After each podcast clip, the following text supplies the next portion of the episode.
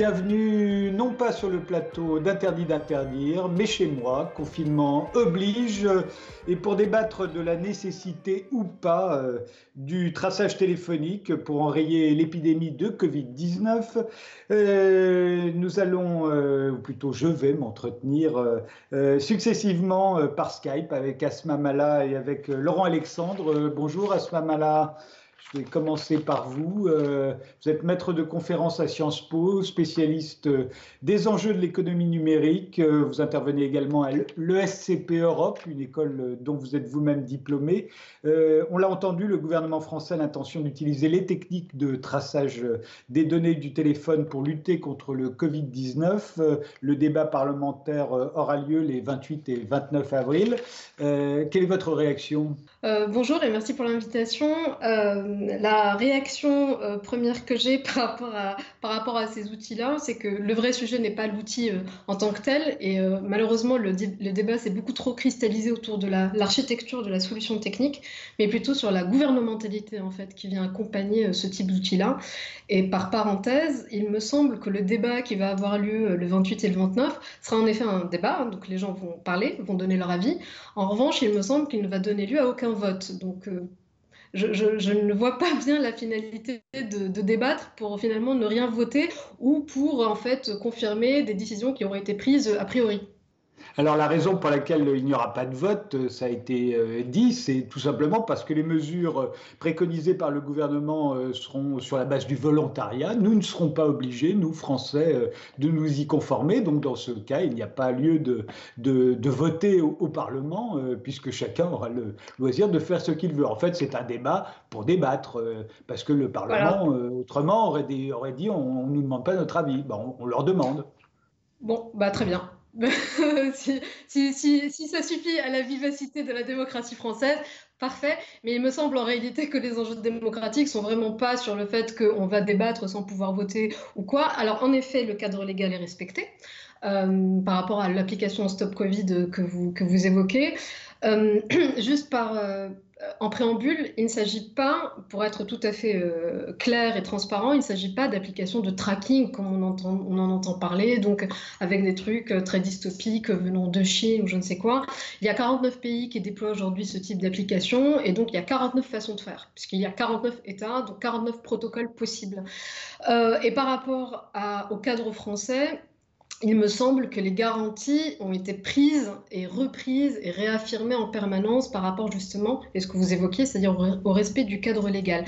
Donc de ce point de vue-là, il me semble que le, sujet euh, a quelques encore euh, questions techniques près sur la modélisation algorithmique des risques, sur la cybersécurité, etc., sont à peu près, euh, sont à peu près évacués. Et si ça permet de rassurer certains, à commencer par l'État lui-même, alors pourquoi pas, j'ai envie de vous dire. Mais ce qui est plus intéressant à mon sens, c'est vraiment ce qui vient en fait finalement enrober et accompagner d'un point de vue plus politique en fait c'est cet outil-là et ces outils-là.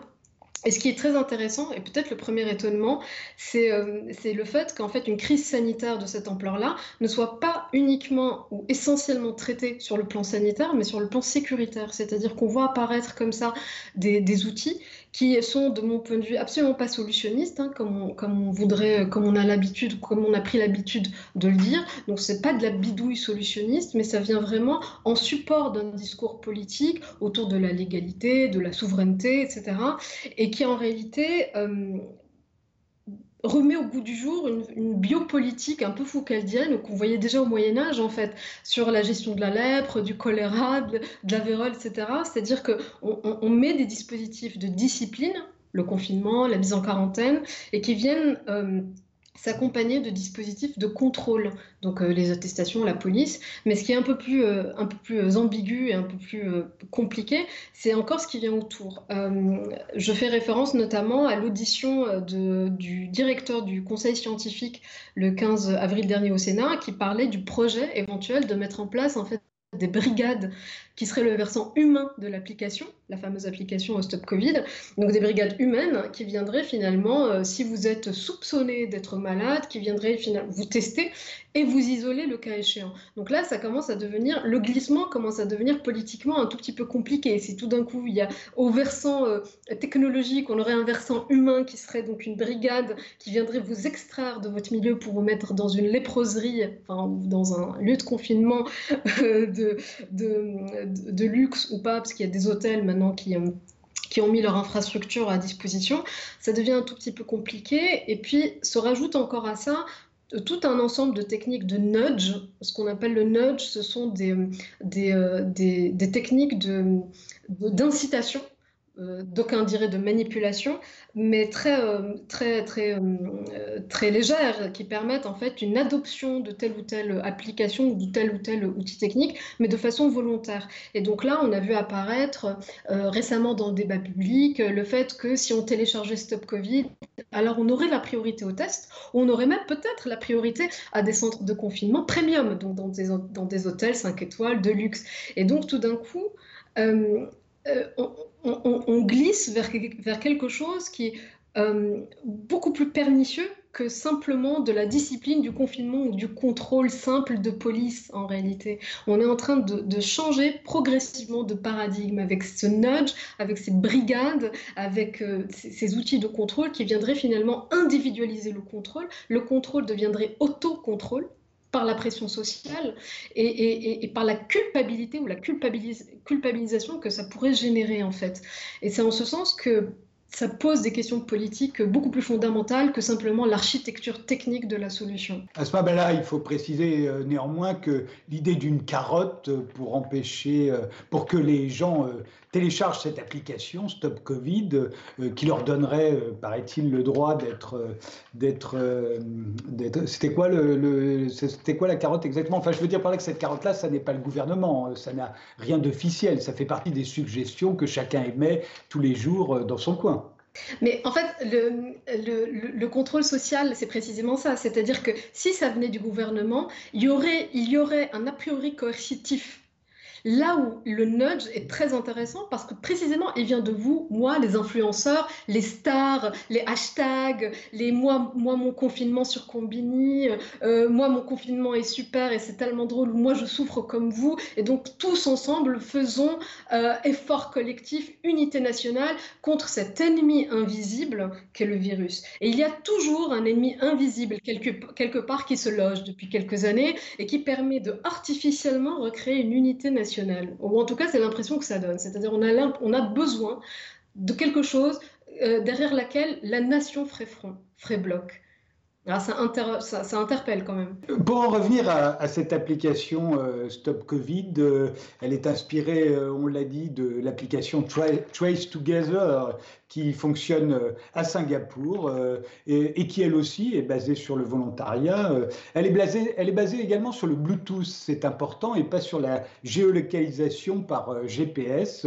Ça veut dire que ça n'enregistre pas vos déplacements. On ne sait pas où vous êtes, on sait simplement avec qui votre téléphone a été en contact. Et encore ne sait-on pas le nom de la personne avec qui votre téléphone a été en contact? On sait que ce sera chiffré, c'est juste un code, mais ça permet d'avertir cette personne au cas où vous seriez vous-même affecté, euh, ben, ça permettrait de, prévenir tous ceux avec qui vous avez été en contact euh, via, via le Bluetooth de votre téléphone pour les prévenir que eux-mêmes pourraient bien avoir, euh, avoir attrapé le Covid.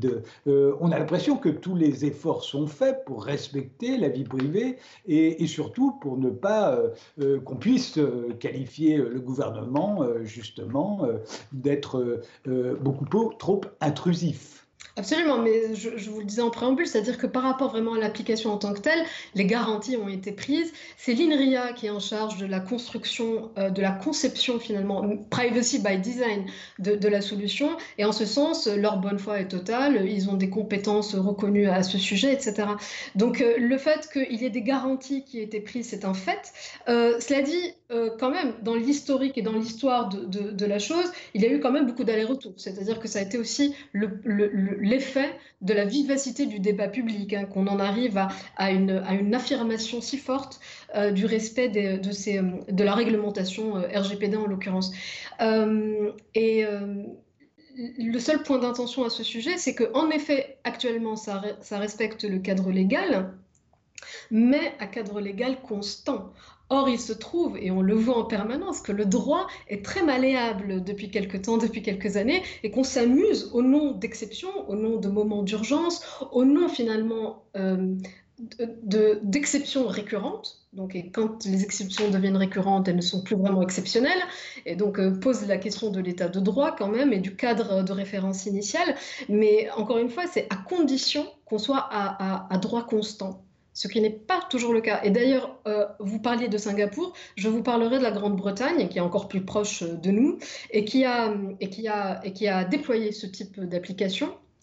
Et le Guardian, semaine dernière, a, révélé une note confidentielle interne euh, prévoyant déjà euh, la levée de l'anonymat euh, en cas de besoin euh, exceptionnel ou pour la recherche médicale, etc. Donc, euh, de toute façon, la possibilité de, remonter la chaîne et de désanonymiser est de toute façon techniquement toujours possible, puisque dans la technique même, dans la solution technique même qui est aujourd'hui choisie par l'INRIA, il y aura centralisation. Alors ça ne veut pas dire que c'est beaucoup plus grave qu'une décentralisation. Les deux options, en fait, sont, si on est honnête intellectuellement, les deux options se valent en termes de sécurité. Et la centralisation autour d'une base de données unique n'est pas tellement euh, davantage gage de sécurité ou de bonne foi ou de bienveillance qu'un système totalement décentralisé en réalité. Mais, mais en Grande-Bretagne, ce qui se passe, c'est que la levée de l'anonymat est déjà prévue dans un certain nombre de cas exceptionnels. On, pourrait dire également, alors vous avez raison, en ce qui concerne la centralisation des données, à Singapour par exemple, c'est le ministère de la Santé qui a la main sur ces données, lui seul peut euh, les utiliser, mais on pourrait très bien imaginer que demain, le ministère de l'Intérieur euh, ait également la main sur ces données. On pourrait imaginer aussi que Google euh, et Apple, qui sont indispensables pour que tout cela fonctionne, aient eux aussi la main sur ces données, et on pourrait discuter à l'infini de savoir ce qui est le plus dangereux, que ce soit l'État ou des entreprises privées qui aient la main sur ces données. On, pourrait en parler à l'infini. Alors, la question sous-jacente à ça, c'est la question finalement. Bah, il y a deux questions à ça. Il y a la question de la souveraineté. Euh, qui, est, qui, qui, est, en permanence invoquée, mais dont on se rend compte quand même de l'incohérence, parce que pendant qu'on parlait juste par, parenthèse, mais pendant qu'on parlait de Stop Covid, euh, la PHP était entrée en négociation avec Palantir, donc bon, ça posait des questions. La proposition a été rejetée depuis, heureusement. Mais enfin, il y a quand même une espèce de schizophrénie autour de, de, de, de la question de la souveraineté. Palantir étant quand même toujours euh, implanté à la DGSI, Microsoft à l'éducation nationale, etc. Donc rien n'est nouveau euh, les questions de transfert de souveraineté, les partenariats publics-privés, etc., en fait, sont préexistants à la crise du Covid. Euh, là où ils sont encore plus prégnants, là où ils sont encore plus, euh, plus euh, sensible, c'est qu'il s'attaque à nos données de santé. Donc ce qu'il y a potentiellement de plus intime et, à ce qui quand même a été un de nos droits fondamentaux, qui est celui du secret médical. Donc la question qui se pose derrière, c'est est-ce qu'on n'est pas en train de changer de paradigme, on n'est pas en train de changer de société vers euh, quelque chose, un glissement vers une forme de transparence médicale? Et en fait, ça rejoint tous les débats qu'on a eu ces dernières années sur la vie privée. Est-ce que les nouvelles plateformes, les méta-plateformes, les réseaux sociaux n'arriveraient pas à une forme de, fin de la privacy, puis de la transparence totale et absolue? Et on retrouve exactement les mêmes termes du débat autour de la question de la santé. Simplement avec des enjeux peut-être encore plus graves, puisque si on rentre et si on fait le choix de société d'aller sur une société de la transparence médicale, alors, mon Dieu, les typologies de discrimination, voire de ségrégation de certaines populations, comme on en voit les balbutiements, euh, les personnes âgées, les obèses, les malades chroniques, etc., qui seraient a priori exclus en fait d'un certain nombre de droits, de lieux, euh, de, liberté de circulation. Enfin, euh, on, change finalement de, société totalement. Et en ce sens, euh, ce n'est pas exactement le cadre légal dans lequel les démocraties contemporaines sont inscrites actuellement. Et on peut imaginer effectivement si en plus les compagnies d'assurance mettaient la main sur ces données, alors dont on connaît évidemment et la philanthropie et le côté éclairé, on peut se dire effectivement que ce serait un cauchemar. Mais ça dépasse. Alors, cher Frédéric, euh, je, cher Frédéric, je n'aimerais pas vous décevoir, mais c'est déjà le cas. Elles ont déjà un certain nombre de données de santé, il se trouve. Oui, mais pas celles-ci. Puisque, puisqu'en fait, les données de santé. Pas celle-ci. Euh, pas celle-ci. Et, vraiment, moi, le, risque que je vois, c'est vraiment de construire en fait cette société-là, mais vraiment qui a été mise sur la table. C'est-à-dire, c'est vraiment pas une vue de l'esprit. On s'est vraiment posé la question des QR codes, des codes couleurs, des laissés-passer, des certificats d'immunité euh, euh, numériques. Donc, en réalité, les deux droits fondamentaux qui sont aujourd'hui sur la table, ce sont la liberté de circulation d'une part, le secret médical d'autre part. Euh, alliés ensemble, euh, qu'est-ce qu'on en fait finalement? Et, c'est plutôt ces questions politiques-là qu'il faudrait qu'on adresse collectivement en fait et sur lesquelles il faudra sensibiliser euh, tout, le monde. Tout à fait, mais ce sont des mesures temporaires que l'on demande aujourd'hui liées à l'épidémie, qui devraient cesser immédiatement après que l'épidémie aura été vaincue. Oui, donc c'est ce que je vous disais tout à l'heure, donc à cadre légal constant. Or, il se trouve que, or, il se trouve que dans l'histoire récente, c'est-à-dire quand même depuis 2015, euh, euh, on a d'abord eu droit à ça avec euh, la lutte antiterroriste, qui était initialement en fait une, des mesures, une série de mesures comme ça qui étaient dites exceptionnelles et qui tout d'un coup se sont finalement fondues dans le droit commun.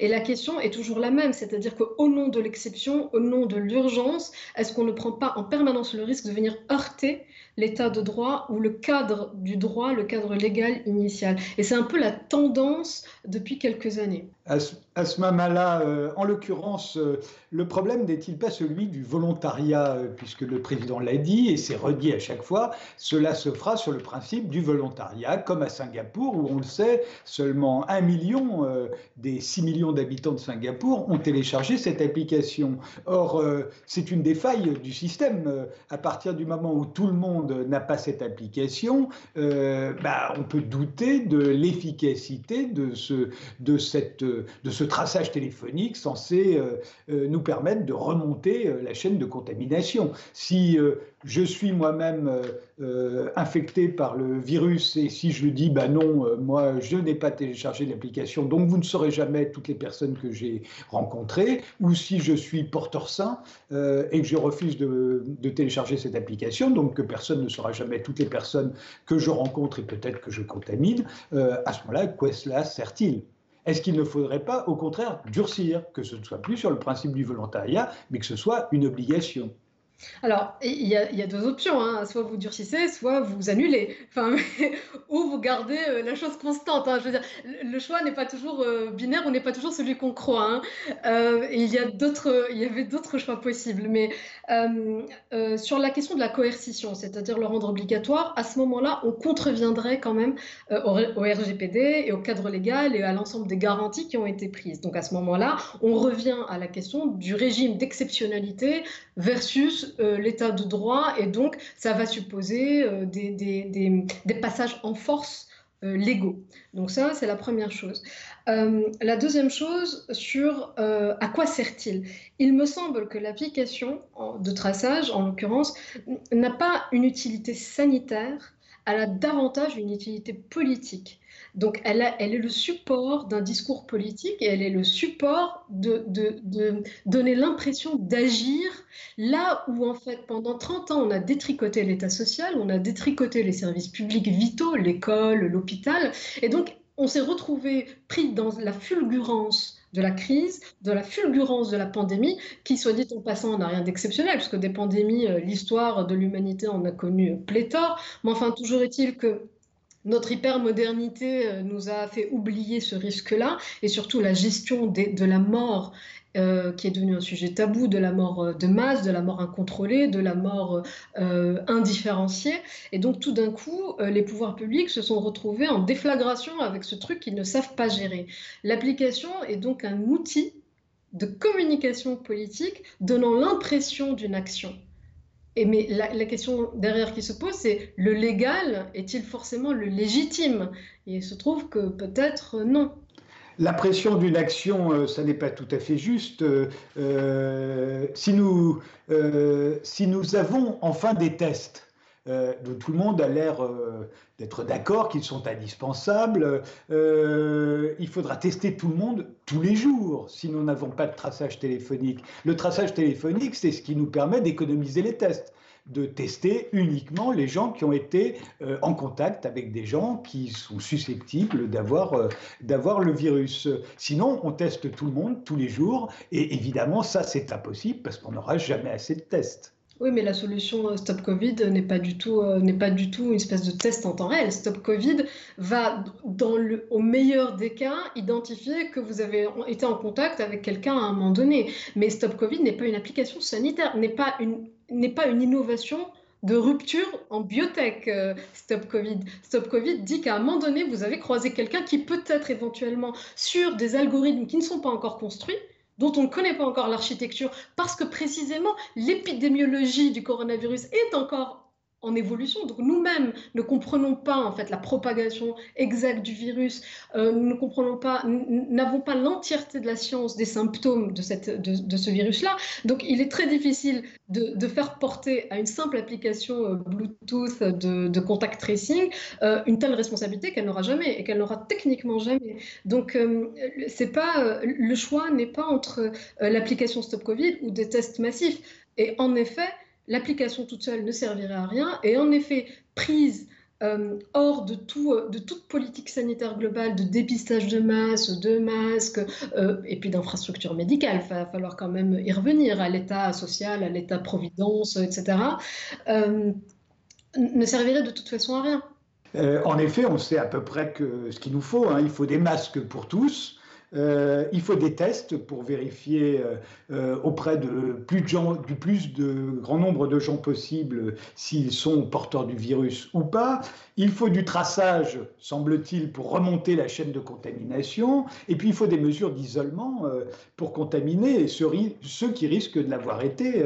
Vous parliez de léproserie tout à l'heure, sans aller jusque-là, parce que les léproseries au Moyen Âge, ça n'avait rien de, de, très agréable. Mais à Singapour, vous êtes isolé dans des hôtels euh, qui n'ont rien d'une léproserie, mais euh, qui évitent que vous soyez, euh, que vous retourniez dans votre famille et que vous contaminiez tout le monde. sans l'ensemble de cette chaîne-là, on se demande si on peut déconfiner demain. Ça semble impossible. Alors, hier, visiblement, pendant le, discours de. Enfin, la mise au point d'Edouard Philippe, en effet, ça semble difficile de déconfiner. Alors maintenant, il y a une, subtilité sémantique, hein, puisque le 11 mai, ce n'est pas le début du déconfinement, hein, c'est la fin du confinement. Je sais pas si on a capté le, petit glissement là, euh, la petite évolution. Euh, et qu'est-ce que ça veut dire la fin du confinement? Bah, Une des hypothèses, mais qui, encore une fois, enfin, on l'a évoqué tout à l'heure, euh, doit être vraiment manipulée avec beaucoup de précautions, c'est de ne laisser confiner que certains pour libérer les autres.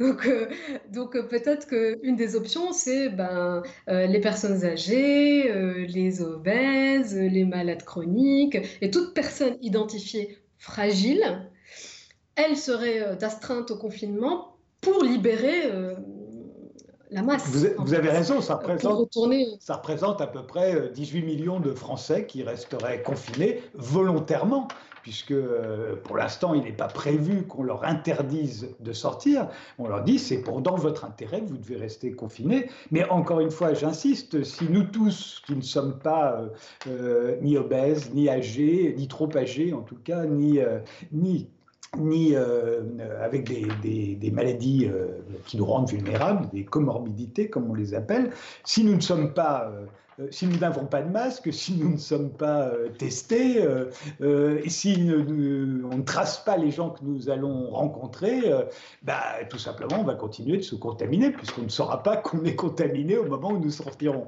ni porteur du virus. Donc, fatalement, on en contaminera d'autres. Oui, mais enfin, j'entends le point qui est un peu inextricable présenté comme ça. Et le, le point de fuite, à ça va être un hors sujet pour vous, mais qui est un sujet fondamental, euh, qui est en fait que il y a eu une psychose quand même autour du, coronavirus. Euh, le, virus est parfaitement inédit, euh, à, une vitesse de propagation folle, on ne sait pas le comprendre, etc. Mais autour de ça, qui est un phénomène réel, avec un taux de mortalité réel et une souffrance réelle, autour de ça, c'est quand même agrégé une espèce de psychose quand même de, toute la population, mais aussi euh, alimentée par le, le discours ambiant. Je ne sais pas si vous avez remarqué que depuis quelque temps, quand même, on débraye sur la psychose parce qu'il y a le retour du réel. Et le retour du réel, c'est l'économie. Donc à un moment donné, peut-être qu'on va continuer à se contaminer, mais il va falloir quand même retourner travailler. Donc on va rouvrir les écoles parce que de toute façon, il n'y a pas le choix, et parce que de toute façon, à un moment donné, on est déjà rentré en récession, et que la machine économique, il va bien falloir qu'elle reprenne. Donc vous voyez que les arbitrages et les priorisations sont aussi faites en fonction des injonctions du réel et puis des, des, euh, de calculs économiques aussi. Mais quand vous parlez d'injonction du réel, vous parlez de l'économie comme si euh, celle-là ne nous concernait pas, que c'était au fond le souci de quelques grands capitalistes. Mais c'est notre intérêt à nous. Absolument pas, non. On est d'accord, c'est ah notre intérêt à nous. Ah, on est parfaitement d'accord. Euh, enfin, recommencer à gagner notre vie. Absolument. Tant qu'on est inséré dans le système, c'est absolument dans l'intérêt de tous. Et donc, et, d'ailleurs, ça, ça, interpelle aussi sur le fameux monde de l'après, là, dont tout le monde un peu attend euh, euh, l'arrivée. Donc, euh, comment on va gérer l'après avec, avec une espèce de plaquage idéologique de tout, un tas de problématiques écologiques, collapsologues, enfin, les collapsologues qui viennent un peu se greffer là-dessus, etc. l'après, à très court terme, tout dépend de la temporalité qu'on donne à l'après, mais euh, l'après va être euh, juste d'aller rafistoler un peu tout ce qu'on a perdu, donc retourner au travail, peut-être travailler encore plus euh, d'après le MEDEF et, reprendre, si, si, si, on peut, les fameux jours heureux, comme dirait à ce moment-là, est-ce qu'on ne peut pas dire qu'aujourd'hui nous sommes coincé au fond entre deux formes de dictature, euh, celle que nous connaissons aujourd'hui, euh, la dictature du confinement. Euh, nous sommes voués à, une, un couvre-feu permanent. Nous ne pouvons pas sortir de chez nous sans dérogation. Nous sommes susceptibles d'être contrôlés et verbalisés par la police, voire même déférés devant un tribunal si on le refait à plusieurs reprises. Voilà, c'est une vieille dictature, une vieille forme de dictature. Elle est sanitaire, mais c'est une dictature quand même. Et puis une autre forme de dictature qui nous permettrait de nous déconfiner, euh, basée, vous l'avez dit, euh, sur l'autosurveillance, euh, qui permettrait de savoir avec qui nous avons été en contact via le traçage téléphonique, qui aurait l'avantage de nous permettre de, de sortir, euh, plus librement, euh, mais, euh, mais qui, et qui, nous l'espérons, ne serait que provisoire. Dès l'instant où le virus serait vaincu, nous y mettrions fin immédiatement. au fond, c'est entre ces deux systèmes-là où vous en voyez un troisième Le choix qui nous est donné, le choix qui nous est donné, c'est clairement celui-là, c'est-à-dire le confinement total pour tous ou un déconfinement progressif ou ciblé entre certains, etc. Et donc avec une progressivité comme ça dans le temps très très sincèrement, en l'état technologique des choses, puisque quand même, on nous a quand même vendu euh, la postmodernité avec une époque qui est censée être pleine, féconde en fait, en, innovation de rupture, mais on se rend compte que en lieu et place, on a pas vraiment grand-chose, c'est-à-dire euh, les fameux GAFAM sauveurs du monde, etc. Euh, la, France championne de la biotech, etc. on n'a rien vu à part une application de, de, traçage, mais de base, de base, avec du Bluetooth qui existe depuis. Enfin, c'est un protocole vieux comme le monde, enfin vieux comme les téléphones à minima. Mais euh, donc donc aujourd'hui, on est pris dans, cette, dans, cette, dans ce choix binaire pour une raison très simple, c'est que de, disruption scientifique de pointe, il n'y en a point, et on n'en a pas vu arriver. Et puis surtout, la France, on est en train de payer les années de détricotage des hôpitaux, des tests, des masques. Donc l'option réelle, l'option euh, euh, pure et parfaite, ça aurait été en fait juste d'avoir un équipement des infrastructures hospitalières et des infrastructures technologiques, scientifiques, qui nous auraient même évité toute la séquence. Mais c'est pour cela. En l'occurrence, elles, elles, sont inexistantes. Pour cela, il nous faudrait des millions de, de respirateurs artificiels, par exemple, dont nous ne saurions que faire, hormis pendant l'épidémie de coronavirus, des milliards de masques, euh, dont là aussi nous n'aurions su que faire. Et d'ailleurs, on les avait euh, euh, en 2009, mais on n'a pas su quoi en faire depuis 2009, et même en 2009, on ne s'en était pas servi. Euh, voilà, sinon les hôpitaux, ils existent, euh, ils fonctionnent en ce moment même. Ah, euh, c'est ironique. Non, non, ils fonctionnent. Il y a des hôpitaux. ils, ils, fonctionnent. Mais enfin, les hôpitaux, enfin, ils, sont, ils sont exsangues. ils, ont, enfin, ils ont des problématiques d'infrastructure majeures. Il y a une souffrance du personnel soignant qui est maximale, avec une prise de risque totale. Tout repose sur, en gros, le triptyque c'est le discours politique ambiant, c'est une application dont on connaît d'avance l'efficacité, et puis les pauvres soignants en fait. Donc, en fait, tout repose sur eux. Donc, en fait, tout repose sur eux. Et ce n'est absolument pas euh, audible dans une démocratie telle que la France. Ce n'est pas possible. Et donc là, on est en train de payer simplement le détricotage de services publics. Euh, aujourd'hui, c'est l'hôpital, demain, ce sera l'école. Hein. Enfin, c'est l'ensemble des, services euh, publics vitaux à une nation souveraine, autonome, résiliente, etc. Donc, on a un énorme sujet sur, euh, sur, sur, sur l'infrastructure hospitalière. Et quand vous dites on, aurait pu avoir des millions de défibrillateurs de masse et on ne saurait que faire, en réalité, la question sous-jacente, c'est la question finalement de, la responsabilité de l'État. Et qu'est-ce que finalement l'État? Et tous ces risques-là, pandémie, terrorisme, euh, guerre, euh, guerre bactériologique, qui sont déjà prévus par la CIA. Dans le rapport de prospective de la CIA pour 2035, les guerres bactériologiques sont déjà prévues. Donc on ne peut pas dire qu'on ne sait pas. On peut dire qu'on ne se prépare pas, on peut dire qu'on n'anticipe pas, on peut dire qu'on se fiche de la carte des risques ou qu'on ne sait pas gérer ça parce qu'on est à courte vue, parce qu'on est dans une doxa quand même de, courte vue, parce qu'on est sur de la technocratie pure et dure, mais on ne peut pas dire qu'on ne sait pas anticiper les risques. Et c'est en ce sens que ça pose un vrai sujet d'éthique d'État finalement.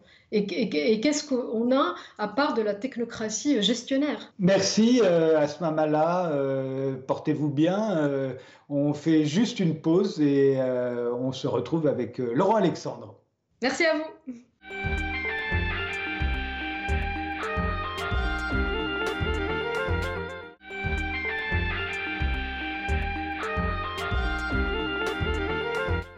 Continue cette émission avec euh, Laurent Alexandre, euh, qui est chirurgien euh, à l'origine, qui fait partie des créateurs de Doctissimo, qu'il a revendu pour créer DNA Vision, une entreprise de séquençage du génome. Laurent Alexandre, c'est l'auteur de La mort de la mort, entre autres. Son dernier livre, c'est L'intelligence artificielle euh, va-t-elle aussi tuer la démocratie chez Jean-Claude Lattès? Euh, Bonjour Laurent Alexandre. Euh, le gouvernement français a l'intention d'utiliser les techniques de traçage données du téléphone pour lutter contre le Covid-19. Le débat parlementaire aura lieu les 28 et 29 avril, sans vote. Qu'en pensez-vous? C'est un sujet extrêmement compliqué et ce n'est pas magique. On voit qu'il y a en ce moment dans certains pays d'Asie de l'Est, notamment à Singapour, une deuxième vague de contamination. Donc il ne faut pas imaginer que le tracking va régler tous nos problèmes. C'est techniquement compliqué à mettre en œuvre. Ça suppose que les gens soient testés et on sait qu'il y a entre 80 et 90% de gens qui n'ont aucun symptôme. Donc ces gens-là, ils ne risquent pas d'utiliser le système de tracking parce qu'ils ne seront pas, pour la plupart d'entre eux, dépistés comme porteurs du virus. Donc globalement, il y a une petite partie seulement des gens contaminants qui vont être utilisés dans le système de tracking. D'autant plus que Emmanuel Macron l'a dit, ça va se passer sur la base du, volontariat. Est-ce que, est que ça n'affaiblit pas le système? En matière d'épidémie, le volontariat, ça ne peut pas marcher. C'est comme pour la vaccination. Pour que la vaccination marche, il faut qu'elle soit obligatoire. Si la vaccination est volontaire, elle ne peut pas marcher parce que pour éviter qu'une épidémie se diffuse, il faut que la majeure partie des gens adhèrent au dispositif vaccinal ou au dispositif de tracking. Donc le dispositif de tracking, s'il n'est pas obligatoire, euh, aura une euh, utilité euh, quasiment nulle. D'autant plus qu'une fois qu'on a été testé, que l'on a utilisé euh, les données de notre téléphone pour savoir avec qui nous avons été en contact. Euh, encore faut-il après nous isoler, euh, nous qui sommes infectés et, ceux qui sont susceptibles de l'avoir été. et pour faire respecter l'isolement, qu'est-ce qu'on fait? Est-ce qu'on met un bracelet électronique? Est-ce qu'on se sert des données de géolocalisation ou est-ce qu'on met un gardien devant notre porte pour nous empêcher de sortir? Avant même ça, on a d'autres problèmes les tests ne sont pas parfaitement sensibles et spécifiques. Donc il y a des faux négatifs et il y a des faux positifs. Donc il y a des gens que l'on va juger comme porteurs du virus alors qu'ils ne le sont pas. Il y a des gens qu'on va juger comme étant euh, séropositifs, c'est-à-dire protégés par des anticorps et qui ne le sont pas, parce qu'on a, une, on a une, des tests qui ne sont qu'à 90% environ fiables. Donc on a un premier problème qui est que la façon dont on teste les gens ne permet pas de savoir exactement qui est contaminant, qui est contaminé, qui est contaminé puis euh, protégé. Euh, le deuxième problème, c'est bien sûr un problème juridique. En matière de droit des épidémies, on est dans un droit exceptionnel, c'est-à-dire qu'on impose par la force une restriction euh, des libertés fondamentales. Le confinement, c'est une restriction de la plus grande liberté fondamentale. La liberté d'aller et venir est la première des libertés. Pourtant, elle est supprimée temporairement par le gouvernement euh, euh, pour, pour, pour, notre bien. Donc, les difficultés liées à l'isolement ne sont pas des vraies difficultés. À partir du moment où on a des lois d'exception qui permettent euh, de, confiner les gens chez eux et de supprimer leur liberté d'aller et de venir, on peut tout à fait les obliger à aller dans un hôtel passer 15 jours. Euh, est-ce qu'on n'a pas le choix aujourd'hui entre une dictature à l'ancienne, basée, vous l'avez dit, sur le couvre-feu intégral, qui supprime notre liberté d'aller et venir, et une dictature d'un genre nouveau, euh, alors une dictature euh, euh, informatique liée à des algorithmes, à, une intelligence artificielle qui va dire qui a peut-être été en contact avec qui est peut-être infecté. Est-ce que c'est entre les deux que notre cœur doit balancer? Alors l'arbitrage entre la dictature numérique ou, la mort par la maladie, il ne faut pas l'exagérer. Euh, la peste a tué entre 1348 et, 1352 euh, entre 30 et 40 euh, des Européens. La grippe espagnole de 1918-1919 a tué entre 50 et 100 millions de personnes sur Terre. Le coronavirus, même s'il tue beaucoup plus qu'on l'imaginait en, janvier, n'est pas une maladie aussi mortelle que ces maladies-là. Donc en réalité, euh, il ne faut pas dramatiser les enjeux. Nous avons beaucoup de morts, nous avons beaucoup trop de morts, mais ça reste une épidémie qui, jusqu'à présent, a un taux de mortalité beaucoup plus faible que les grandes pandémies du passé. Euh, vous continuez de, dire, euh, parce que vous l'avez souvent dit, Laurent Alexandre, que les épidémies, les catastrophes naturelles en général, tuent de moins en moins. Oui, oui, bien sûr. Les, les, maladies infectieuses faisaient entre 10 et 15 millions de morts chaque année au XXe siècle.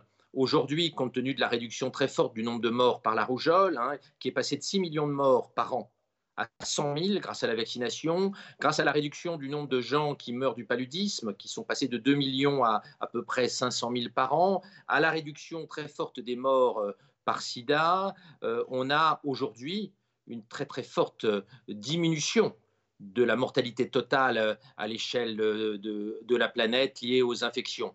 Il faut savoir que le seul virus de la variole a tué un milliard d'êtres humains au total.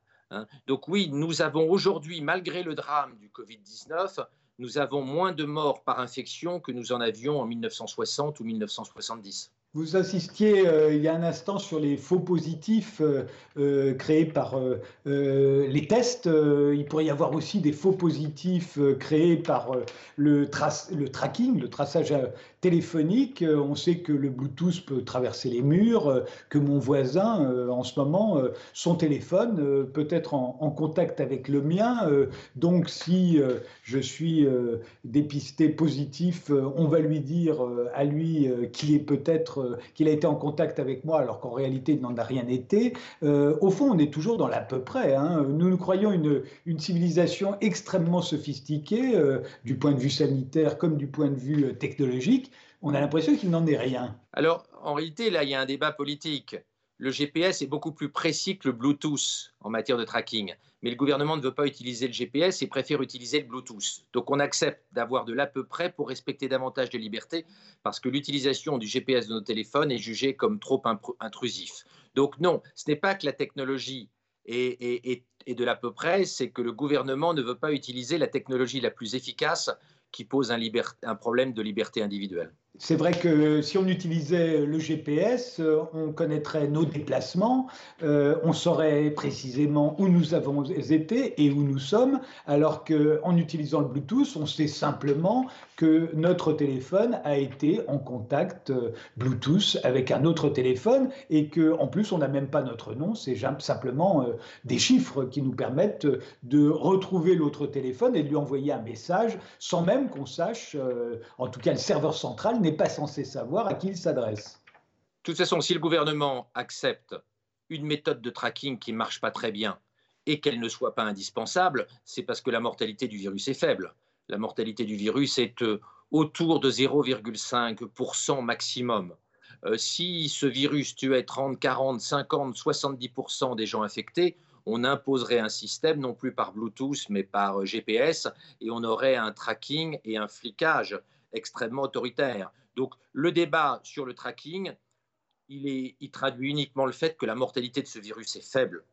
Je vous assure que si elle était forte, on aurait des mesures extrêmement coercitives parce que aucun homme politique n'accepterait qu'il y ait 20, 30, 40 millions de morts en France. Mais si cette mortalité est si faible que cela, euh, Laurent Alexandre, comment expliquez-vous qu'une majorité de nos dirigeants ait accepté euh, de nous plonger euh, dans la récession volontairement? On n'avait jamais fait une chose pareille, de mettre des millions de gens au chômage qui vont être, pour un certain nombre d'entre eux, indemnisés par ces mêmes, ces mêmes États qui nous ont plongés dans la récession, etc. etc. C'est une catastrophe que nous avons créée euh, pour une mortalité si faible que cela ben, La différence avec le passé, c'est qu'aujourd'hui, on n'accepte plus les morts. Euh, quand on relit la presse de décembre 1969, où il y a eu 25 euh, 000 morts par la grippe, sur 32 000 morts au total sur, sur la grippe de 1968, 69, 70, eh bien, on se rend compte que la presse n'en parle Vous parlez de la France. Hein, là. je parle rien que de la France. Personne n'en parle. Alors que décembre 69, il y a 25 000 morts en France il n'y a plus de place dans les morgues. Euh, on vaccine contre la grippe. Euh, les étudiants en médecine vaccinent contre la grippe dans les rues devant les hôpitaux. Mais personne n'en parle. C'est le début du règne de Pompidou. Le président ne s'en occupe quasiment pas. La presse n'en parle quasiment pas. Ça passe inaperçu. Des dizaines de milliers de morts dus à une infection et on ne confine rien. Et on a cette année-là une croissance absolument exceptionnelle la France de l'après-de Gaulle est en plein boom. Aujourd'hui, on voit bien que la société n'est pas prête à accepter des dizaines de milliers de morts. Et dans des pays comme l'Angleterre, où les dirigeants, dans un premier temps, ont cru qu'ils n'allaient pas devoir confiner et qu'ils acceptaient qu'on on attende l'immunité collective en supportant quelques dizaines de milliers de morts, eh bien, en réalité, ils n'ont pas tenu.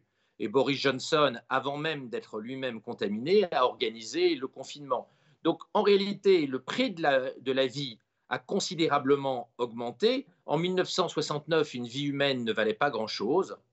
D'ailleurs, on n'était pas très longtemps après la guerre d'Algérie où beaucoup de, de, jeunes Français étaient morts, hein, plusieurs dizaines de milliers, euh, alors qu'aujourd'hui, eh le prix de la valeur humaine, il est très important. Si on fait un rapide calcul, on se rend compte que le confinement entraîne un coût de, la vie sauvée entre 3 et 10 millions d'euros. Donc c'est un prix extrêmement élevé. Ça prouve que jamais la vie humaine n'a été aussi chère. Et ça prouve que pour la première fois dans l'histoire de l'économie, on a préféré euh, les EHPAD au CAC 40, on a préféré sauver des personnes âgées, souvent en mauvaise santé, en cassant l'économie, plutôt que de préserver l'économie. Et c'est un signe d'humanité. Vous savez que 99% euh, dans, les maladies italiennes, qui sont les mieux étudiées, euh, qui sont morts, avaient une maladie grave associée, que l'âge moyen des morts est autour de 80 ans, que 93% des malades graves sont en surpoids ou obèses. Nous avons cassé l'économie pour sauver des gens âgés, très malades et très souvent obèses. C'est un signe d'humanité. Euh, la jeunesse se sacrifie pour des gens âgés et souvent obèses. Euh, c'est la première fois qu'une société fait ça. D'habitude, on laisse les gens fragiles crever. Et euh, néanmoins, il y est, on a fait ce choix dans pratiquement tous les pays, y compris des pays euh, beaucoup plus pauvres que le nôtre, où, où, on pourrait imaginer que la vie humaine n'est pas aussi sacrée, tout simplement parce qu'ils n'ont pas les moyens dont nous disposons. Le prix de la vie humaine a considérablement augmenté. Une vie ne valait rien. Si la vie avait valu quelque chose en 1914, on n'aurait pas sacrifié 1 600 000 jeunes Français pendant la guerre dans des offensives stériles. Euh, il y avait euh, sur certains champs de bataille 10 000 morts par jour. Euh, et on l'a fait du côté allemand et du côté français parce que 1,5 million et demi de jeunes, ça ne valait rien. Aux yeux de l'époque, la vie humaine ne valait quasiment rien. Donc, en réalité, le fait que la vie humaine vaille quelque chose, c'est récent ça date de, de l'après-deuxième guerre mondiale. Jusqu'à 1950, une vie ne vaut pas grand-chose. À partir de 1950, une vie vaut de plus en plus cher. Et aujourd'hui, une vie, même âgée, même de quelqu'un d'obèse, vaut des millions et des millions et des millions d'euros. Laura Alexandre, euh, il suffit pas euh, de traquer les, données du téléphone, encore faut-il euh, des lieux d'isolement. On l'a dit, à Singapour, ce sont des hôtels. On commence à faire la même chose en France. Il faut aussi des tests et des masques dont nous manquons toujours tragiquement. Comment l'expliquez-vous? Comment expliquez-vous qu'un pays comme la France est incapable de fabriquer des tests et des masques? La dernière infection respiratoire grave c'est 1969, ça fait 51 ans. Les autres épidémies respiratoires, euh, comme le SRAS, le MERS, etc., n'ont fait que quelques milliers de morts. Donc on avait des tas de masques, on avait des tas de réserves, puis on a fini par les jeter parce que les masques ont pourri, les masques ont été périmés. Et ce n'est pas le cas uniquement en France, c'est le cas en Belgique. Hein. Moi, je vis à Bruxelles. Le grand stock stratégique de masques a été brûlé par le gouvernement il y a 18 mois, parce qu'il ne servait pas, parce qu'il n'y avait pas d'épidémie. Donc, euh, ce qu'on reproche au gouvernement français, en fait, a été fait dans beaucoup de pays. Après euh, les craintes sur la, grippe H1N1, qui finalement n'a pas été grave, on a stocké plein de masques, et puis euh, quelques années plus tard, on les a jetés. Parler d'impréparation de la France est un peu injuste. Il y a beaucoup de cas en France, mais en réalité, ces cas sont très largement liés au cluster de Mulhouse. Euh, en Allemagne, il n'y a pas eu l'équivalent de la rencontre évangélique de Mulhouse, où 2000 personnes ont été euh, confinées ensemble et ont diffusé dans la France entière euh, le, virus. Dans les zones qui sont plus éloignées de Mulhouse, comme la Bretagne, l'Aquitaine, le Sud, même Marseille, on n'a en réalité pas beaucoup de cas. Si les évangélistes qui se sont réunis à Mulhouse étaient germanophones et non pas francophones, c'est l'Allemagne qui aurait eu une crise sanitaire majeure avec le coronavirus et la France aurait été protégée comme l'Allemagne l'est aujourd'hui. En réalité, c'est davantage un effet cluster qu'un effet désorganisation du système de santé.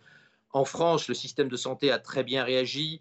La France est le seul pays au monde qui a réussi à transférer des malades qui étaient intubés sous respirateur, en TGV, en avion, ce qui a fait l'admiration euh, de tous les médecins du monde et même des, meilleurs spécialistes américains. Donc le système de santé français n'a pas démérité, mais il a été euh, confronté à des cas nombreux à cause de clusters qui sont arrivés sur le sol français et qui ont dépassé les capacités d'absorption des structures de veille euh, épidémiologique. Vous ne faites pas partie de ceux qui pense que le détricotage de l'hôpital public, c'est le mot qu'on utilise euh, euh, en général, euh, est un des responsables de, l'engorgement aujourd'hui des urgences Ayant été chirurgien urologue à l'hôpital public pendant plus de 20 ans, je connais bien l'hôpital public. On y dépense beaucoup, beaucoup d'argent. Les dépenses de, hospitalières sont beaucoup plus importantes en France qu'elles sont en Allemagne. Dire qu'on a décrété l'hôpital public et que l'hôpital public n'a pas d'argent en France est profondément injuste. Quand vous êtes un clochard et que vous avez besoin d'une greffe cardiaque, vous l'avez. Quand vous êtes un clochard et que vous avez besoin d'une chimiothérapie à 200 000 euros, vous l'avez. Quand vous êtes euh, euh, RMiste et que votre enfant a besoin d'une thérapie génique à plusieurs centaines de milliers d'euros, vous l'avez. Donc dire que l'hôpital public a été détricoté et qu'on ne met pas d'argent dans la santé est complètement débile, est complètement faux et complètement injuste. La France dépense des sommes folles pour son système de santé. Tout le monde est soigné, que l'on soit pauvre ou riche, que l'on soit bien éduqué ou qu'on n'ait pas fait beaucoup d'études. Donc, euh, cracher sur le système de santé français est complètement euh, injuste, poujadiste, euh, malhonnête. Néanmoins, euh, Laura Alexandre, quand vous avez besoin d'un lit depuis le début de cette épidémie, vous ne l'avez pas toujours. Euh, un certain nombre de lits, par euh, milliers, par dizaines de milliers, ont été supprimés. On a trop de lits en France et on a en France beaucoup moins de chirurgie ambulatoire que dans d'autres pays. on n'a jamais manqué de lits en France. On a manqué d'équipements de réanimation. Enfin, on a failli en manquer. mais vous savez, euh, une épidémie comme ça, ça arrive une fois euh, tous les 50 ans. Euh, on ne peut pas non plus avoir des infrastructures gigantesques. Il y a aussi d'autres priorités. Il faut aussi moderniser l'école, il, il y a des dépenses de recherche, il faut payer le RSA. il n'y a pas que les salles de réanimation comme investissement que l'État doit garantir. Bien sûr qu'on peut aussi faire des autoroutes à 23 voies de chaque côté pour éviter qu'il y ait des bouchons l'après-midi du 15 août. Mais est-ce raisonnable? Non. Hein. Après la crise, on va bien évidemment euh, créer plein de lits de réanimation en France, mais ils ne vont plus jamais servir. et ce sera un investissement euh, inutile. Donc, euh, les équipements de réanimation en France étaient bien proportionnés. Il y a eu dans le Grand Est et en région parisienne des moments où ça a été un petit peu sensible, mais le déplacement de malades vers les régions peu touchées comme la région de M. Raoult euh, et puis le sud-ouest, ont permis de passer la crise. À propos du professeur Raoult, comment expliquez-vous son succès dans l'opinion en France et pourquoi vous, N'y croyez-vous pas? Alors moi, je ne dis pas que je n'y crois pas. Je ne sais pas si la chloroquine marche ou pas. Il faut des essais cliniques aux standards internationaux pour savoir si un médicament marche ou ne marche pas. La seule chose qu'on peut dire, et toute la presse médicale et tous les experts internationaux sont d'accord là-dessus, la méthodologie des études du professeur Raoult est pourrie. Mais ça ne permet pas de savoir si la chloroquine marche ou ne marche pas. Ce sont les grands essais cliniques aux standards internationaux qui vont permettre de le dire. Ce que l'on sait en médecine, c'est que l'intuition des médecins n'a pas beaucoup de valeur.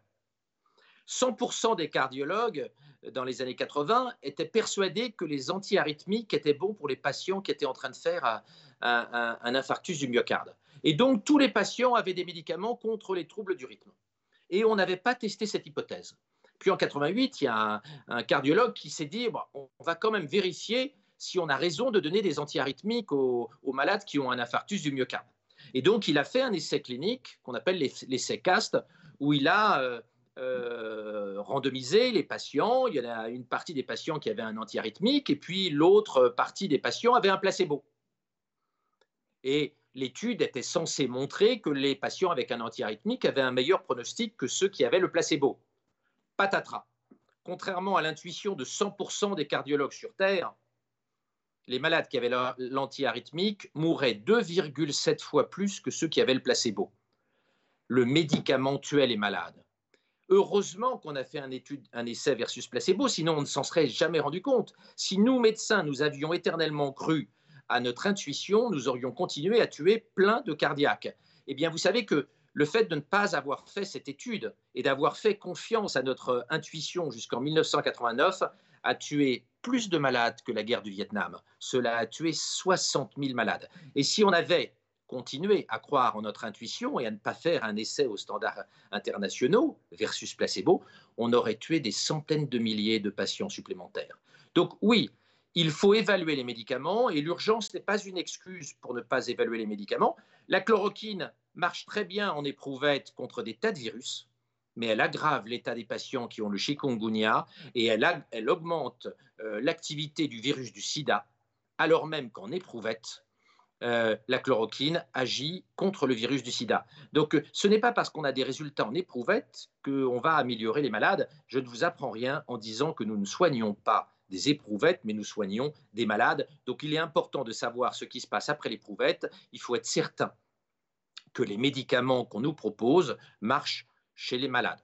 On peut constater une seule chose, c'est que Didier Raoult avait dit il y a quelques semaines que grâce à la chloroquine, le, euh, coronavirus serait l'infection euh, respiratoire la plus facile à traiter sur Terre. Ça n'a pas été le cas. Nous approchons les 200 000 morts. Donc, de toute façon, la chloroquine n'est pas un remède miracle. Elle a peut-être une petite efficacité, les essais cliniques vont le montrer, mais aujourd'hui, euh, nous n'avons absolument pas la certitude. Donc il faut sortir de, la posture dans laquelle nous sommes. Didier Raoult n'est pas un gourou. Nous devons tester l'hypothèse qu'il a avancée dans des essais cliniques. Il y en a 86 en cours sur la chloroquine. Donc on va très vite savoir si la chloroquine marche un petit peu, ne marche pas du tout ou est euh, légèrement toxique.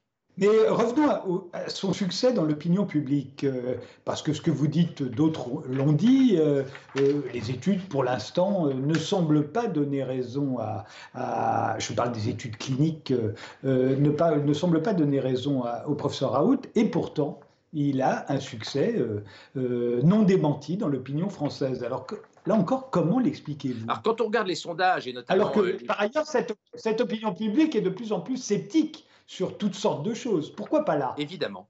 Quand on regarde euh, euh, notamment le dernier sondage IFOP sur le sujet, euh, il y a quand même une très forte proportion des gens qui sont pro-Raoult qui sont proches de la mouvance populiste. Hein, et, le mot n'est pas péjoratif dans, dans ma bouche. 80% des sympathisants gilets jaunes aiment Raoult. on a là un attachement d'une population qui est fragile, qui a des difficultés économiques, qui est chauffée à blanc, qui a des difficultés financières importantes parce que euh, les Gilets jaunes sont souvent des gens qui sont des petits indépendants, qui n'ont pas un salaire fixe, et, souvent des gens qui ont des difficultés financières et qui, ont besoin de retravailler de façon urgente. Donc il y a, un désir euh, d'avoir une solution. C'est terrible de ne pas avoir de solution. Et puis Raoult a une figure de sauveur. Et on voit que je ne compare pas du tout Didier Raoult à Pétain. Mais dans l'attachement à Didier Raoult, on retrouve les ressorts de l'adoration des Français à l'été 40 pour Pétain, la figure paternelle, rassurante, euh, le druide, les racines françaises, le sauveur. Euh, il y a là un, retour à l'attachement au chef, au, sauveur. Il y a une dimension quasi religieuse. Je suis assez actif sur Twitter et, ce qui me vaut de recevoir quelques milliers de messages d'insultes par jour parce que je ne suis pas tellement pro-Raoult et je vois la détresse des gens. Euh, les gens pensent que quand on est anti-Raoult, on est un assassin. Les gens sont sincèrement persuadés que la chloroquine soigne et guérit la quasi-totalité des malades. Ils ne comprennent pas pourquoi il faut faire des essais cliniques. Euh, les chiffres qui ont été euh, habilement manipulés euh, par Didier Raoult, ils ne savent pas les lire et les interpréter. Euh, ils n'ont pas bien compris que Didier Raoult a récupéré des malades très jeunes, très peu graves, qui ont fait la queue pendant plusieurs heures devant l'IHU. Il n'y a aucun obèse quand on regarde les photos des gens qu'il a euh, inclus dans ses études. Il n'y a personne avec un déambulateur, il n'y a aucun vieillard il n'y a, aucun, a pas de malade chronique, et le score de gravité des, patients qu'il a inclus est extrêmement faible. 73,9% ont un score news qui, qui mesure la gravité des malades, qui est à zéro, c'est-à-dire sont des gens euh, comme vous et moi. Donc euh, oui, Didier Raoult a en apparence des chiffres euh, formidables, mais qui correspondent au fait qu'il a récupéré des malades qui n'étaient pas vraiment malades. C'est d'ailleurs ce que remarque de façon acerbe la presse scientifique internationale, qui commence à se foutre de la gueule de l'expertise française, parce que ces méthodologies sont inacceptables et, les experts internationaux euh, euh, rigolent. Hein. Alors, bien sûr, Didier Raoult a eu la chance d'avoir son idée récupérée par Donald Trump, parce que Donald Trump, en regardant sa chaîne favorite, complotiste et pleine de fake news, Fox News, s'est dit tout d'un coup, ça va éviter qu'on fasse du confinement aux États-Unis et ça va garantir ma réélection à la prochaine élection présidentielle. C'est comme ça que Didier Raoult est devenu euh, une icône mondiale des complotistes et, et des populistes. Mais moi, je ne me mets pas du tout des gens qui, aiment et qui admirent Raoult, même s'ils m'insultent beaucoup, beaucoup sur les réseaux sociaux. Ces gens sont vraiment désemparés. Et ils ont l'impression qu'on leur cache quelque chose et ils adhèrent à n'importe quelle thèse complotiste. D'ailleurs, quand le professeur Montagnier à la télé la semaine dernière a annoncé qu'on avait incorporé des morceaux du virus du sida intentionnellement dans le virus du Covid-19 et que les antennes 5G favorisaient la diffusion euh, de la maladie, beaucoup de gens y ont cru, alors que ces propos sont des propos délirants venant d'un homme qui ne va pas très bien et dont déjà en 2017, le Figaro euh, traitait à son sujet le naufrage du professeur Montagnier.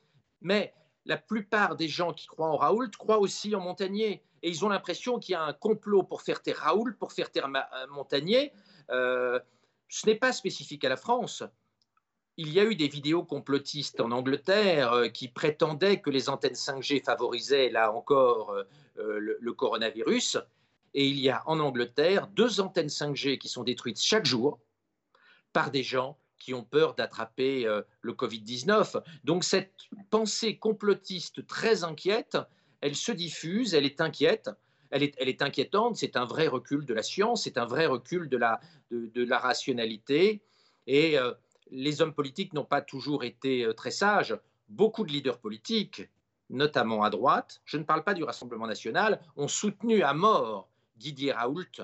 Euh, je ne sais pas si c'est par euh, calcul politique ou s'ils y croyaient vraiment, mais en tout cas, ils n'ont pas été raisonnables et ils ont poussé l'opinion publique à penser que le ministre était méchant de refuser la généralisation du protocole Raoult, alors qu'en réalité, euh, euh, le ministre de la Santé, Olivier Véran, a eu une position extrêmement sage par rapport euh, au cocktail, par rapport à la potion Raoult. Merci Laurent Alexandre, merci de nous avoir suivis et rendez-vous au prochain numéro.